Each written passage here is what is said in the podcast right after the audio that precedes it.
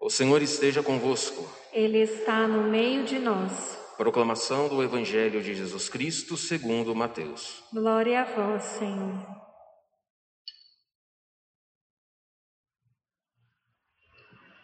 Naquele tempo, os discípulos de João aproximaram-se de Jesus e perguntaram: Por que razão nós e os fariseus praticamos jejuns, mas os teus discípulos não? Disse-lhe Jesus: Por acaso os amigos do noivo podem estar de luto enquanto o noivo está com eles? Dias virão em que o noivo será tirado do meio deles. Então, sim, eles jejuarão. Palavra da salvação. Glória a vós, Senhor.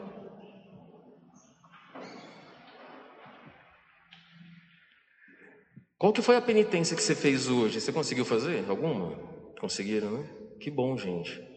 Vocês sabem que todas as sextas-feiras a igreja nos pede um sacrifício ou uma penitência. Então, toda sexta-feira, não só da quaresma, viu? Mas do ano todo, a gente pode fazer uma penitência, um sacrifício, uma mortificação.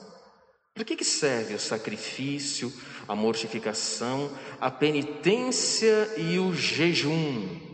Hoje vai dizer, né, sobre o jejum. Tem gente que fala assim: ah, eu, eu vou tirar, né, é, o café na quaresma. A pessoa fica um nervo, mas um nervo Falta voar no pescoço do outro. Não, não é esse o jejum que Deus quer.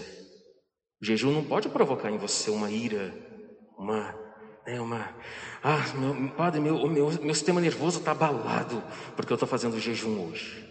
Ah, mas hoje eu estou num, tô num nervo porque eu deixei de comer aquilo que eu gosto. Sabe o que, que a gente faz assim? Que a gente não tem o hábito de jejuar. Se nós tivéssemos o hábito de jejuar, por exemplo, aqui, quer ver? Toda quarta e sexta, ou toda sexta-feira. Quando eu digo jejum, não é ficar o dia todo, enfim, sei lá, um jejum até meio-dia, não sei. Ou a gente pode fazer uma refeição apenas e duas pequenas também. É que se nós tivéssemos o hábito de fazer jejum, ah, para nós seria uma maravilha. Sabe por quê? porque nós teremos o controle sobre o nosso corpo. O jejum nada mais é do que a gente adquirir forças para lutar contra nós mesmos. Porque, por exemplo, se você consegue ficar sem um café, você consegue também ficar sem pecar. Ah, consegue. Você consegue tirar alguma coisa que você gosta muito de comer, sei lá, um doce, por exemplo? Ah, você consegue deixar de fazer muita coisa errada também. Consegue.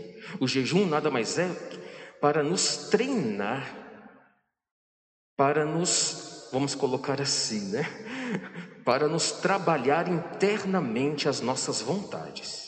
Sabe por quê? Porque quando aparecer alguma coisa na sua frente que seja ruim, você vai ter o alto domínio de falar: não, isso não é certo. Isso aqui, se eu escolher, eu vou ter as consequências. Isso não é certo. Se nós não estivermos em jejum, oração, penitência e mortificação, essa coisa ruim, que muitas vezes é, é apresentada para nós como uma coisa boa, a gente vai acabar aceitando, porque a gente não tem o autodomínio.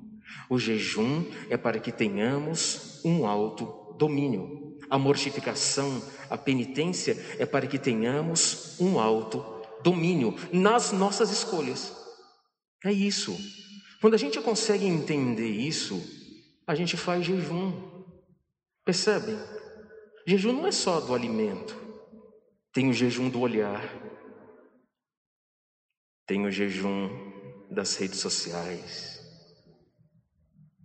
Tem o jejum do WhatsApp. Tem vários jejuns que você possa fazer. Por exemplo, quer ver? O que que hoje te causa um vício, por exemplo. Você sabe, eu também sei os meus. Por que não faça um jejum desse vício que te aprisiona, que te escraviza, por exemplo?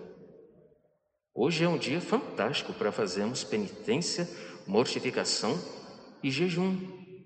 Padre, mas por que tudo isso na quaresma então? Para a gente ser santo. Porque só os puros entrarão no reino dos céus. A igreja, ela é mãe. Quando ela indica isso para nós, não é para ah, nos deixar infelizes porque vamos fazer jejum. Não. É como uma mãe avisa um filho: meu filho, isso aqui te faz mal. Esse caminho aqui vai te levar para o bem. Quando a gente escuta a mãe igreja, a gente não erra. A gente não erra. Esses exercícios quaresmais que a igreja nos propõe é para que nós sejamos santos. E sabe ainda o que mais está pela frente? Para que quando chegar o sábado santo, você possa verdadeiramente ressuscitar com nosso Senhor. Senão vai ser mais uma Páscoa.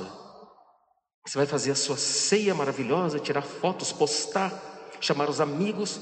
Mas e aí? E a ressurreição dentro de você? E a conversão dentro de você? Cadê?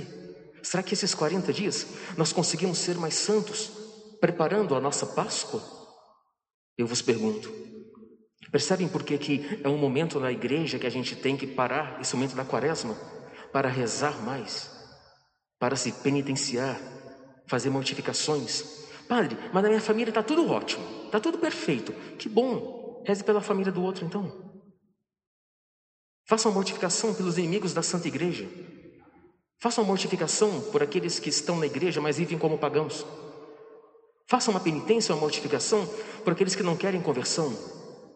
Faça uma penitência, uma mortificação, um jejum por aqueles que se levantam contra a igreja dentro da própria igreja.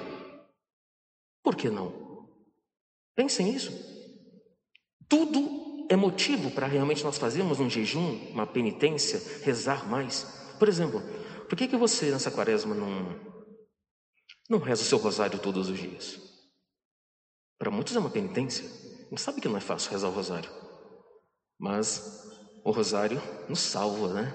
A oração nos salva. A devoção à Santíssima Virgem nos aproxima do Cristo. Mas a gente muitas vezes fica com preguiça. Ah, não, eu não tenho tempo.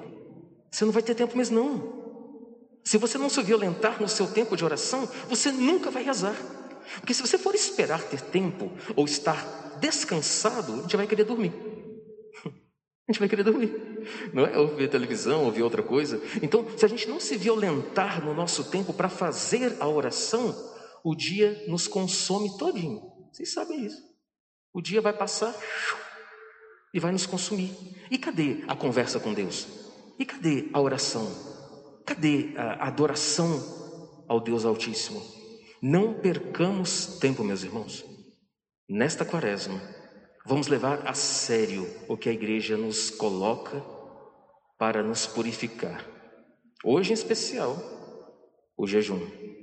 Na próxima sexta, pensa aí numa penitência que você possa fazer ou num sacrifício.